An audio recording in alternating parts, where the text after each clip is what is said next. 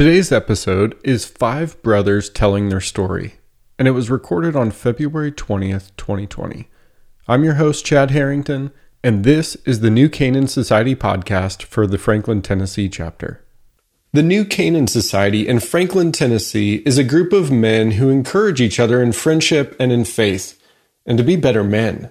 Friendship at NCS happens through our meetings in chapters all across the country. The Franklin chapter meets the first and third Thursday morning each month at Puckett's Grocery in downtown Franklin. I want to tell you about an online video series and book study. Barry's going to share about his story. We've all got a story. And those stories are important to tell and for others to hear. And that's what John Mark Hicks teaches and models in his video course and book called Anchors for the Soul about trusting God through the grief and suffering in life. John Mark lost his wife when he was a young man, then his son, who passed at the age of 16 years old. NCS and friends can experience his story online through a free video course. Take a group of guys through the series with you. It's a great way to connect online, and the video course is available, as I mentioned, to NCS and friends for free when you buy the book. So visit himpublications.com slash NCS to learn more and to sign up for this special offer. That's himpublications.com slash NCS. Now for today's episode, which is five brothers sharing their story. Sure hate to break up a good party. Try to keep it going. I think we're learning what a community of life is meant to look like, at least around a table. The New Canaan Society is not really anything formal when you say the word society after whatever you're doing, it makes it sound like it's a big deal. Uh, a cult, yeah. Shut up. No. Uh, and we don't have any, any dues. We don't ask you for any money. Uh, we do ask you to uh, live in such a way that your heart becomes more and more alive as you go. And so uh, we, are, we are working. This, the purpose of this group is to help guys who who need a little help with that, help them find um, a community of life, and to help to build a community of life around you so that you're equipped to do that for other people. Um, there are so many people who are who live in loneliness, who live um, kind of go through life um, without really having a sense of uh, who's got my back, who are my friends, who really cares about me, who understands me uh, who sees me, who listens to me. And this group uh, has an incredible opportunity uh, to change that in the lives of so many men. I have this sense that uh, Promise Keepers was right about a lot of things. We laugh. Uh, sometimes, or I do anyway, about we should have we should have named that thing Promise Breakers because we're better at that. Uh, but Promise Keepers had this thing right um, that there are not many fathers among you and their, one of their purposes was to help build a, uh, a sense of life and to help men understand hey, we are on a journey to become fathers to those around us, no matter what age we are. And so that's another part of it. Uh, you know, we couldn't find couldn't find a speaker for this morning, so we got five. yeah, that's how it works around here. um, but uh, before we start that, I want to um, say one more thing. And look at the beautiful snow coming. um, I have, growing up in a small Mennonite church, there would be times, uh, mostly on Wednesday evenings, but then uh, it migrated to Sunday mornings, when you could stand up in the congregation and just say what the Lord was doing for you. What's the Lord doing? Or if you had a prayer request or anything, you could just stand up and do that. Um, recently, because of the work that we do with Centoya Brown, um, I have been um, invited into a lot of conversations in the urban community, and I've noticed something about them. They are much quicker in the urban community to stand up and say, Let me tell you what the Lord has done for me, than we are in our, in our, in our white evangelical gatherings. And I want to encourage that. Um, so maybe maybe there's a time this morning you just got to stand on your feet and just say, Let me tell you what the Lord has done. You can do that right where you are. Before we get to our five speakers, and, and uh, Denny has a gong. Do we have a big pot with a wooden spoon? Okay, that's good. That'll do. Uh, That'll be just fine, Denny. We appreciate your big mouth. It's very helpful. Uh, I want to read um, Psalm 91 from the Message Bible this morning. um, and you will find in this at least part of your own personal testimony of what God has done for you. You who sit down in the high God's presence, spend the night in Shaddai's shadow. Say this God, you are my refuge. I trust in you and I'm safe. That's right. He rescues you from hidden traps, shields you from deadly hazards. His huge, outstretched arms protect you. Under them, you're perfectly safe. His arms fend off all harm. Fear nothing. Not wild wolves in the night, not flying arrows in the day, not disease that prowls through the darkness, not disaster that erupts at high noon. Even though others succumb all around and drop like flies right and left, no harm will even graze you. You'll stand untouched, watch it all from a distance, watch the wicked turn into corpses. Yes, because God's your refuge, the high God, your very own home. Evil can't get close to you, harm can't get through the door. He ordered his angels to guard you wherever you go. And if you stumble, they will catch you. Their job is to keep you from falling.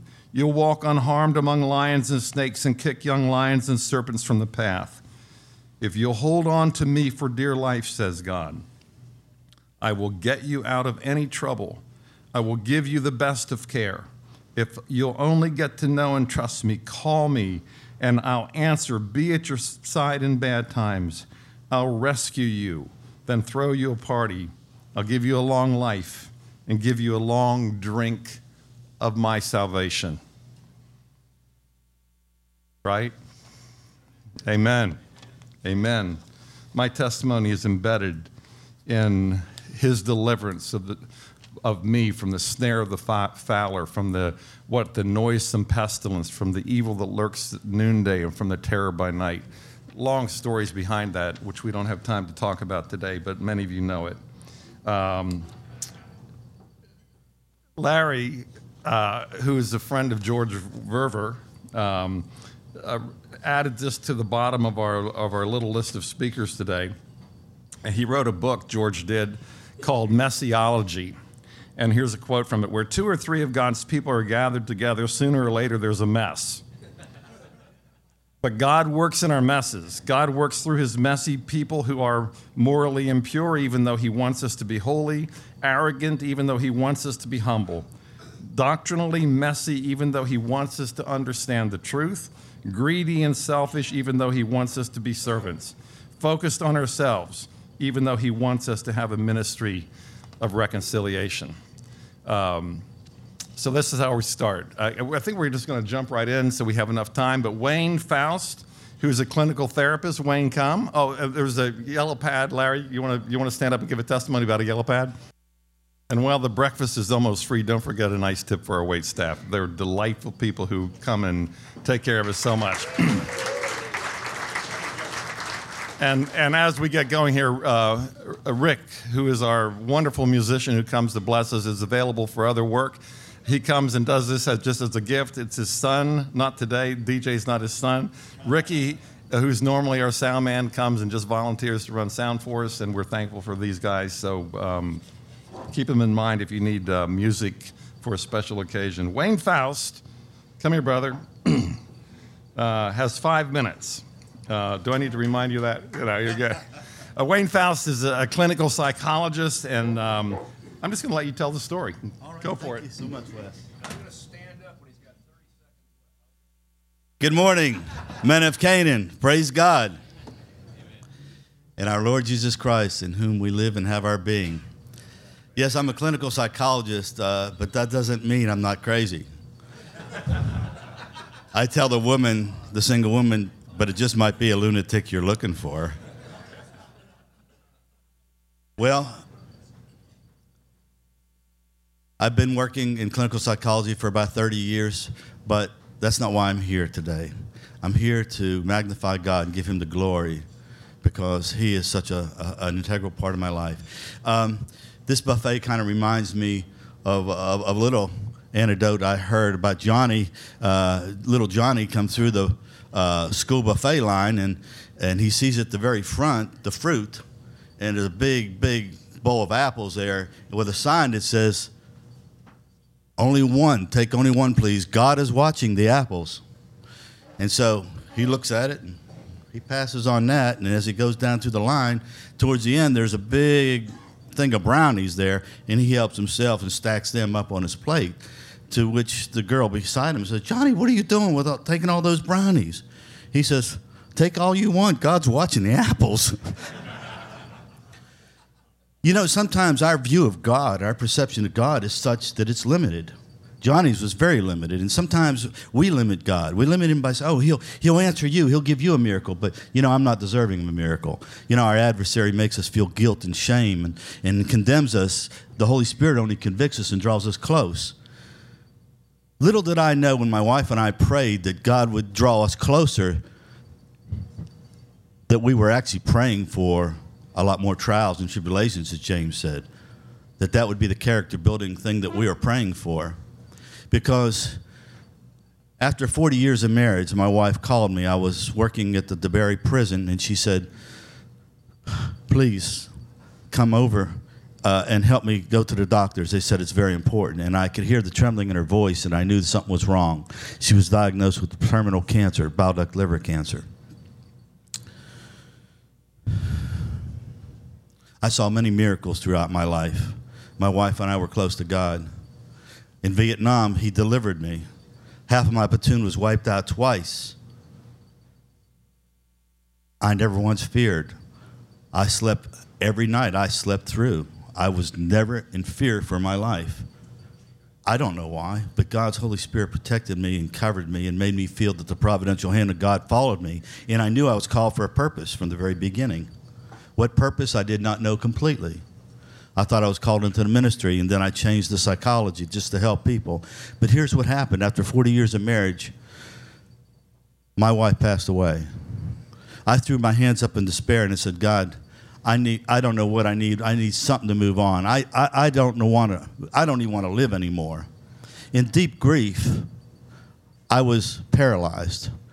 But God answered me in a series of miracles. I only want to share with you a couple of the miracles today so that you can see how real and how important God is working through active and passive miracles to sustain us. And that night, I said, Lord, help me, give me at least something. Crumbs from the table, I don't care, but something to help me move on. That night, my God, my God sent my wife Wanda back to visit me. And she was young and healthy, wearing a multicolored robe. And she didn't say anything to me. She just hugged me like a warm blanket all night long. Now, I know, men, you can identify with what I'm getting ready to say. I slept through the night eight hours instead of my normal six hours without getting up at all. I usually get up three or four times a night to use the bathroom, drink water. Anybody identify with that? Okay, now, you might consider that a miracle by itself because I, I slept through. But man, when I got up, I was so pumped and full of energy that I jumped in my pants both legs at the same time. And I ran over to my grief journal just like I would have my clients write out a grief journal. And I said, Lord, thank you for the miracle. Thank you for giving me something. And I said, the odds aren't that great to an atheist or a fellow psychologist who could explain it away. And I'd reduced the odds to 6,100. And I said, well, anyway, at least I know how real it is. Help me not to complain and whine a week or a month from now, okay? And while I was still saying that, do I have 30 seconds left? Oh my gosh.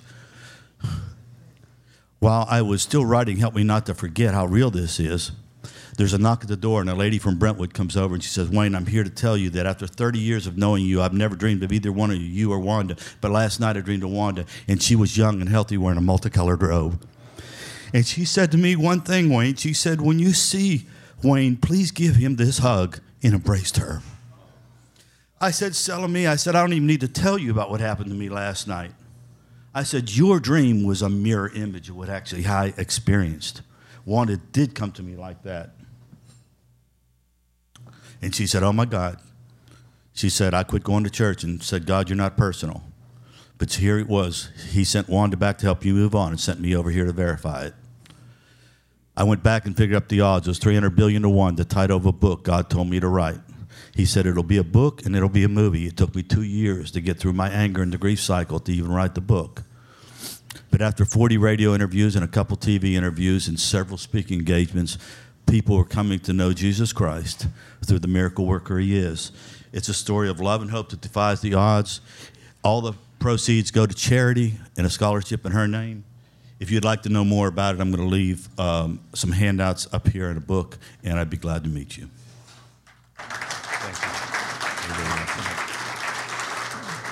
Thank you, Wayne. Wayne also, um, through his work, helps to fund the filmmaking school um, scholarships at Lee College. Um, our next brother is Torben Reese Jensen. Who? Where are you, Torben? There you are. Come on up here. Uh, Torben is from Copenhagen and has uh, landed in Nashville. Uh, has has been kind of a rough landing and a good landing all at the same time. Tell us. Yes, I'm happy to tell you guys. Yes, so I'm, I'm from Denmark. So, um, again, I heard the Democrats once again yesterday were trying to debate how much America should look like my country, which is interesting for a small country of 5.7 million people to be that important. Um,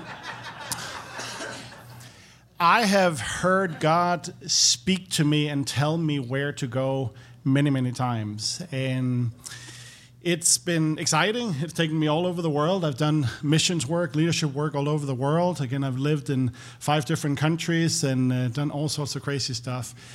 But I wanted to zero in on a um, slightly more frustrating time that God spoke to me. This took place a little bit more than three years ago. I was working as a missions pastor in Colorado. And uh, it was a good job. Again, I had a boss who was super excited about missions and gave me free reign to do whatever I wanted. Unfortunately, he was replaced by a guy younger than myself who, uh, in a private conversation, uh, told me that that whole global missions thing, that's just not really my thing at all, which of course kind of spelled bad news for the missions pastor. Um, fast forward some uh, difficult months, and I was just going about my business on a regular Wednesday, and God, He spoke to me and He reminded me of a verse from Isaiah 53 where it says, like a lamb being led to slaughter, he did not open his mouth. I was like, uh, okay. Um, a few weeks later, it became obvious what that was about and why God wanted to warn me about that. I ended up um, in a in a situation where I had lost my job. I had been I had been falsely accused of all sorts of stuff, uh, so that the pastor could get rid of me. Uh, again, I had been uh, blackmailed into uh, silence, and um, we were sitting in, in in our rented home. Our uh, landlords had also decided to uh, to tell us that they would terminate our rent. So we were facing homelessness. We were without a job and we had a five year old, a two year old, and a baby who was 11 days old. Um, so that's where we found ourselves, and we're like, okay, God, what do we do? Uh, in the middle of the night, my wife she uh, woke up with our, our, little baby and with, with a heart full of frustration, fear, and sadness, and she and, and she heard God speak to her, and this was confirmed uh, in, in some different ways over the next next few days that God wanted us to come here to the Nashville area, and we're like, why. Um, we didn't know a single soul in Tennessee. And, uh, and yet, this is how we live. This is how we've lived the entire time that we've known each other. My wife and I were married 15 years this year. Um, God says go, and we go. So uh, we uh, drove across the country from Colorado, packed up our three little kids and ourselves, and uh, drove here to Nashville and um, started exploring. So, God, why did you want us to come here? And the first year, um, all again, I, I, wasn't able to to find a job. Again, I started networking from scratch. I started showing up here. I started meeting all sorts of different people in the area, but nothing was working out. God, in spectacular ways, that'll be an interesting chapter in a book someday, slammed every door as far as job opportunity in my face, and and everything was just continued to fall apart. Um, I ended up uh, in a job uh, that I've had the last 13 months and this job is also now uh, falling uh, falling apart because again the leadership has decided to move the the um, uh, my job to a different state, and uh, and we're now once again faced with this sort of uncertainty in our lives, where it's like, okay, God, you told us specifically to come here to this area, and you have not made it clear yet why. Again, we have. Gone to all sorts of different countries in the world. We moved to Ukraine because God told us to go there. Again, we moved to a different place in the States because God told us to come, come there. Now we're in this place, and um, met a pastor friend of mine recently, and he told me that, um, but him the reality is, again, you're just one butler away from being set free. I'm like, what do you mean, one butler? What are you talking about? Uh, and he reminded me of the story of Joseph, Joseph sitting in prison, and we see uh, uh, as, as the story takes place with Joseph, who is falsely accused, that it says over and over and again, and God was with him. And he sits there in prison, and it's a butler, it's Pharaoh's butler that remembers him. And Joseph is then actually set free into his destiny, into his calling, into using all the abilities and gifts that God had already put in him. And that's where I'm at uh, uh, today. Again, I'm looking for that butler. I'm looking for that one person um, who, who may be the one who's going to help put some more pieces to the puzzle of why was it that God wanted us to come here. We're here out of obedience. We're looking forward to seeing how God will continue to, to lead us as we're here.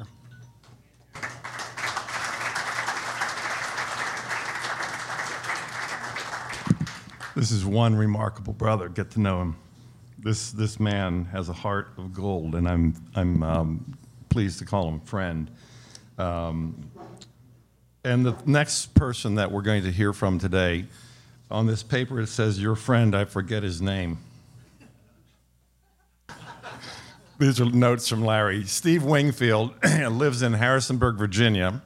Uh, went to Eastern Mennonite College before it was a university and was a roommate with my brother in about 1970 or something around that time, 71. 71. And he called me yesterday, and he was a quarter mile away from my house because his daughter Michelle lives up the street. Steve, tell us. Thanks, Wes. It's good to be here, and good morning. Uh, Wes asked me to tell my story, and so I'm the youngest of seven kids. My dad was a United Methodist minister, conservative, gospel preaching preacher, and there's 10 years difference between me and my next brother. And by the time I was about eight years of age, all four of my older brothers were either in ministry or away at school preparing for ministry. And it seemed like everywhere I would go, somebody would pat me on the head and say, Oh, you're going to be another preacher too. And I look back on it now as an identity crisis, but it came out as rebellion. And I can remember at 12 years of age, literally taking my fist and shaking in the heavens in Amherst, Virginia, said, You leave me alone, I'm not going to do it. And uh, was a bad decision. But anyway, uh, I started running from God. Never as bad as I could have been. The Lord sort of had a holy governor on me, but uh, I was not walking with the Lord. And uh, I got a scholarship to play football. Went there and got injured, and found out they had classes too. And uh, uh so that didn't work out. And I began to job hop. I, I've drove a tractor trailer for American Tobacco Company. Uh, uh, saw an ambulance attendant uh, uh, advertising in the paper for ambulance driver. I didn't even know how to put a band-aid on, but I said that sounds fun. So I did that for a few years. Met a lot of police officers. They asked me to join the police department. Found out I smiled too much. That didn't work out. And ended up in a nuclear power plant in Lynchburg, Virginia. And God put me in the office with a person in radiation control. I was in industrial safety. He was a committed Christian. I hadn't been to church in a year and a half. Um, out of reverence for my family, I, you know, I was not as bad as again as I could have been, but I was in the party scene, and I knew God had called me, but I said I'm not going to do it. Well, in 1970, I went to church on a. I went to work, and my friend said, "What are you doing tonight?" I said, "Nothing." And he said, "I want you go hear this guy." I said, "Bill, I'm not going to do that. Forget it." Um, at about 10 o'clock, we took a coffee break. He started in again. You really like his speaker? Will you leave me alone? At noon, uh, we went to lunch and I found out he was hearing impaired. At least he hadn't heard anything I said. And he, he started in again and he said, I want you to go. I, Bill, I'm not going. And I got up and went to another table. Christians are really sneaky. So about 2.30, he came over and apologized.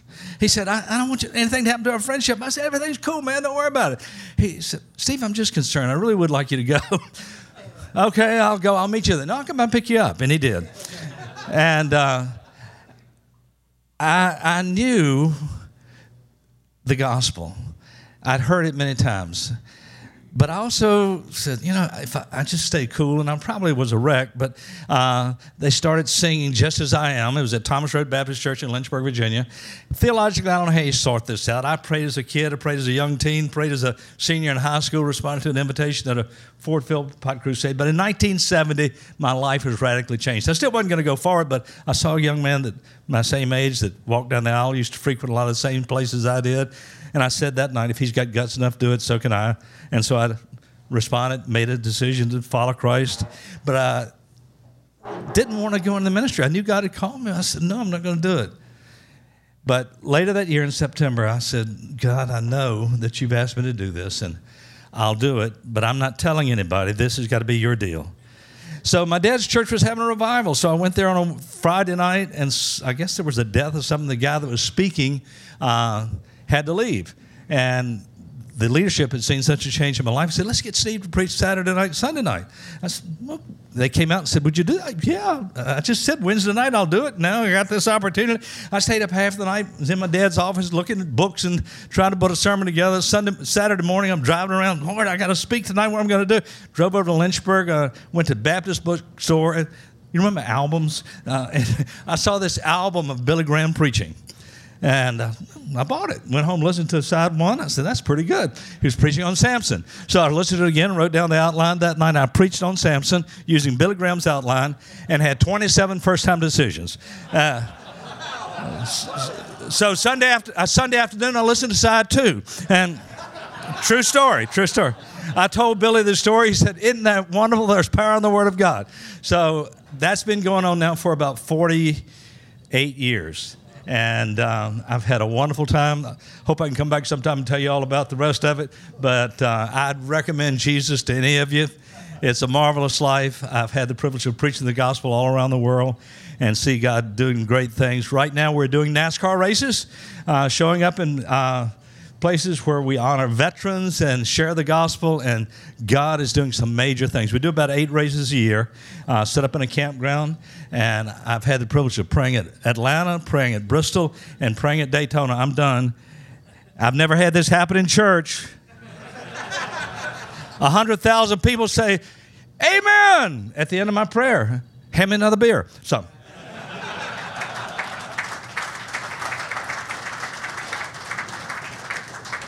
Steve, Steve Wingfield is a good example of someone living at the intersection of Methodism and Mennonitism, where you receive Christ at least 100 times in your life and then it finally sticks. Good work, brother. Uh, we have we have a brother who's new to our group here, uh, who's been here numerous times. Uh, Hank Erwin, where are you, brother?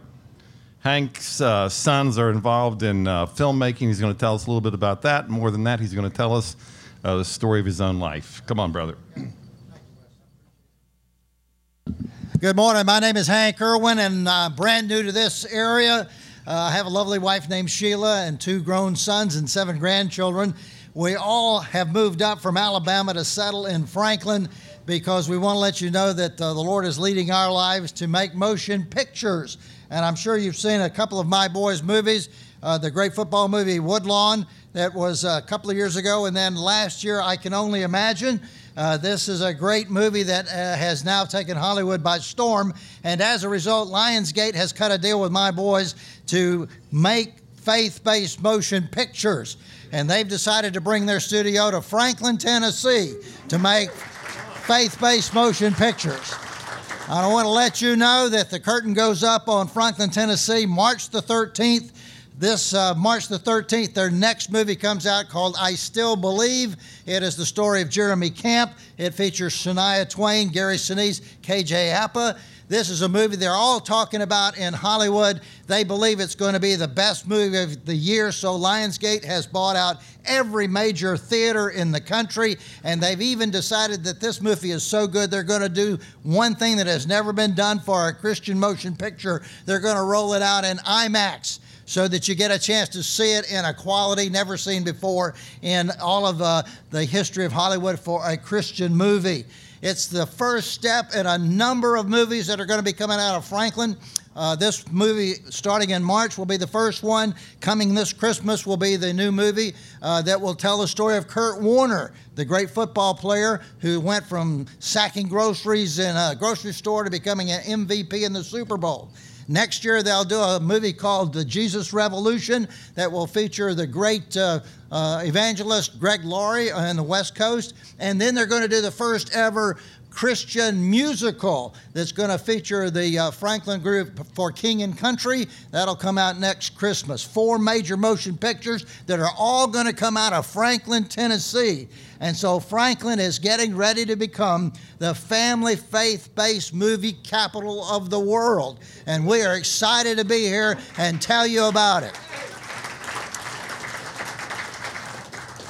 It all goes back to when Jesus changed my life 50 years ago. I've never been a same since. He changed my life, and it's been following him for great adventure after a great adventure. And now we have moved to motion pictures. So we are delighted to be in the neighborhood, and I'm delighted to come and visit with you every Thursday. And I've told the Lord, I said, you know, out of that restaurant at Puckett's, there is enough firepower in that room that if they ever decided to put all of their muscle together, they could change the world. So I want to tell you that whatever you guys want to do, I'm all in. And let's go change the world. I'm in. You guys in? All in? All in? All in? All in. Thank you, guys.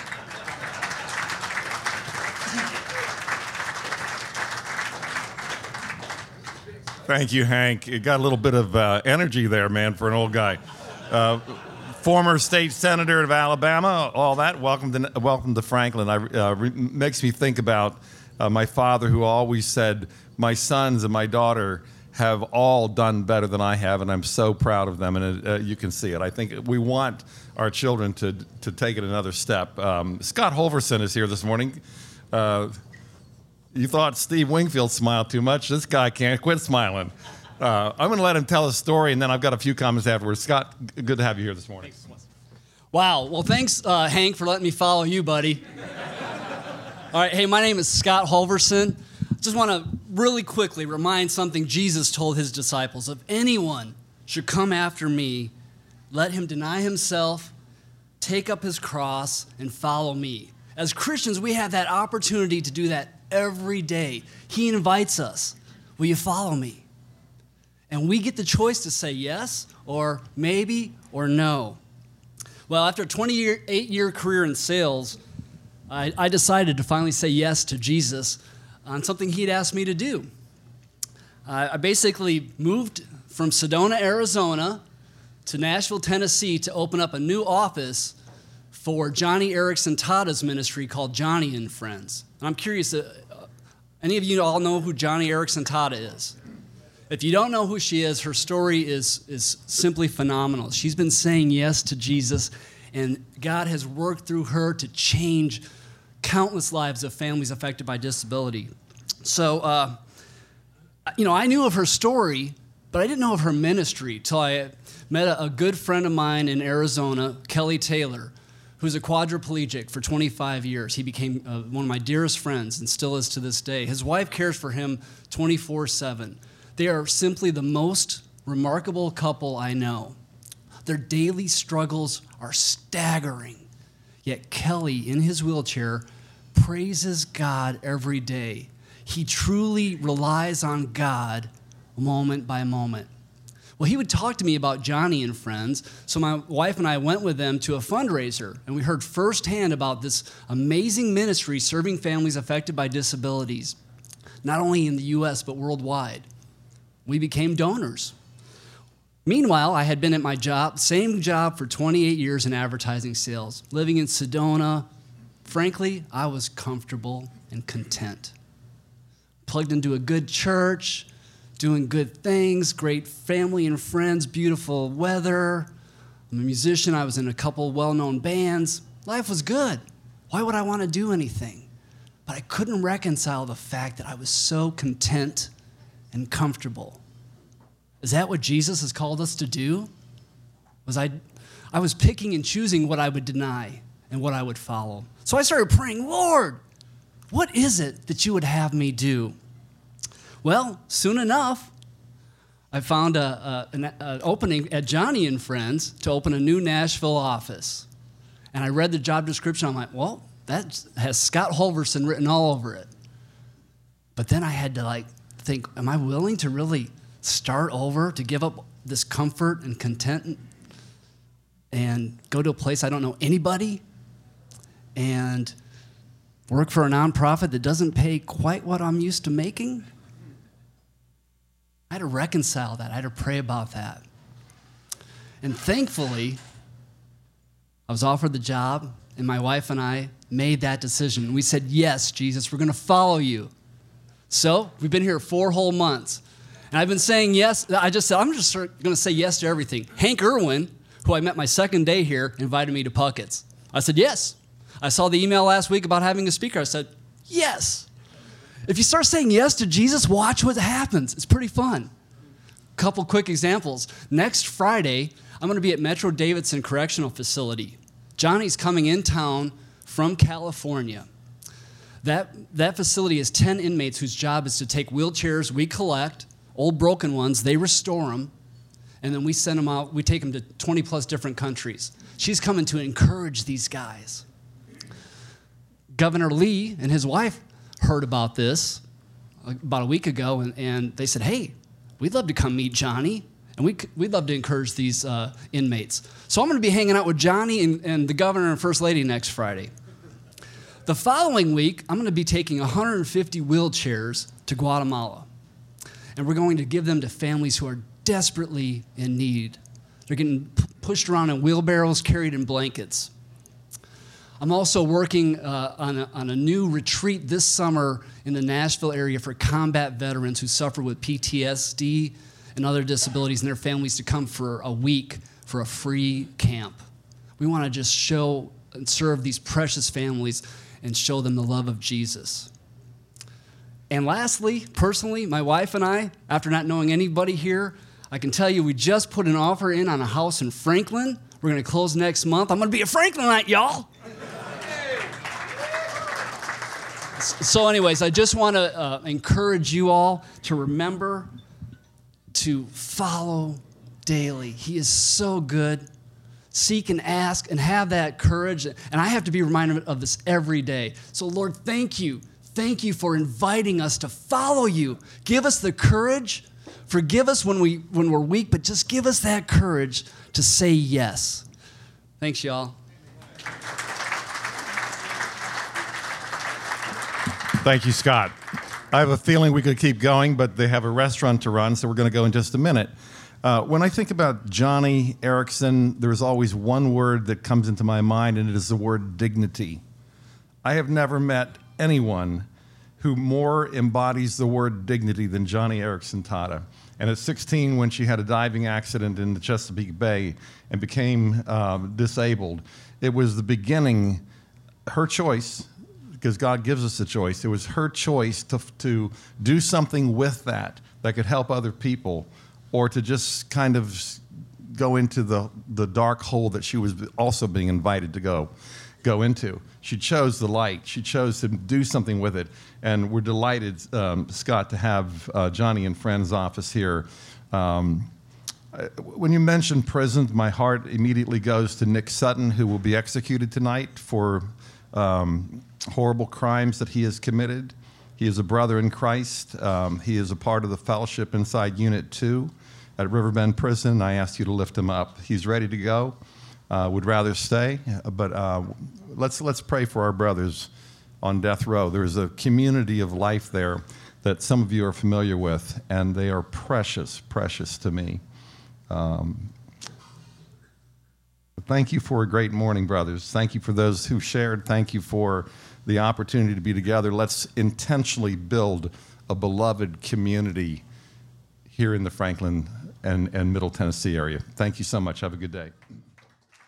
Hey, New Canaan Society podcast listeners, thanks for listening. Make sure to check out the video course mentioned at the beginning of this episode by John Mark Hicks and sign up a group of guys to go through this material about grief and suffering. Go to himpublications.com slash NCS. Until next time.